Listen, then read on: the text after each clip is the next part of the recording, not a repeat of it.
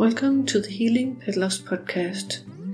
My name is Marianne Susi, and I'm the founder of HealingPetLoss.com and the author of Healing Pet Loss Practical Steps for Coping and Comforting Messages from Animals and Spirit Guides. In today's podcast, we're going to do something a little bit different. I'm going to answer a question I got from the reader. If you have listened to some of the other podcast episodes, or read some of the blogs on my website or my book Healing Pet Loss, you will know that I often share beautiful healing messages from animals in the afterlife.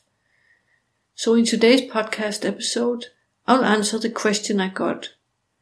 How do you know that you had this gift of communicating with the pets in the afterlife? And here are a few thoughts. First, I want to talk briefly about the word gift. As the word gift is used here, it can mean two things. The first perspective is focusing on a feeling of gratitude for having the opportunity to connect with animals and spirit guides. That is how I see it and how I feel. The second is what we usually mean when we say or hear that phrase. That gift is a special ability bestowed on someone and that most others don't have. To me, it wasn't something that was just there. It wasn't something I was born with, although I've always loved and had a strong connection with animals. Connecting with and communicating with animals in the afterlife was something I learned by persevering and practicing. I have been doing shamanic journeying for years, working with animals, spirit guides for healing and guidance. But the communication part with the longer messages, where I capture the actual words of the pets, other animals and spirit guides, that was something that I began in 2012. 2012 was the year I lost my beloved cat Kia.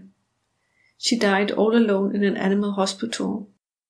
She was in there for tests, but she died during her first night there. Naturally, I was devastated and felt so guilty from leaving her there overnight, and I felt a strong need to connect with her directly. I had a hard time focusing enough to do my usual journeys, so then I developed a special writing technique where I could capture the actual messages from the journeys. And as I did that, I managed to connect with Kia, and I began receiving messages of forgiveness, love, healing, and guidance from her there was nothing else that could have brought me that degree of peace that her messages and the connection with her brought me. And although I still miss her very much and occasionally feel the pain of her tragic death, I know I can connect with her and that she's okay. She has become a real teacher for me and her wisdom has moved many people.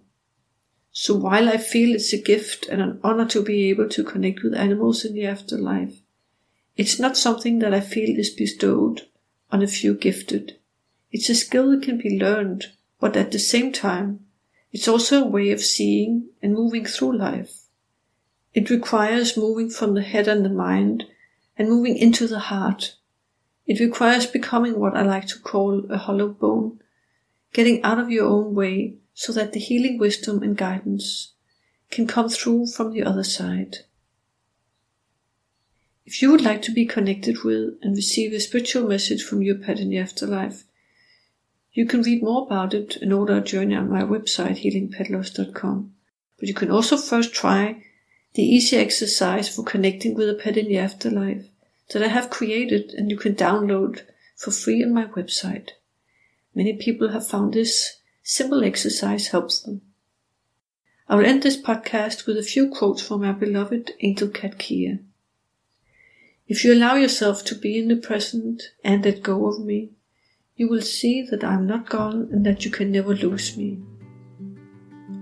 And another one. It is when you fully realize that you can access me and my love right here in the present that all guilt and regret fall away, and you can not only remember our time together with love and joy, but also experience my presence in the now, for I am with you wherever you go.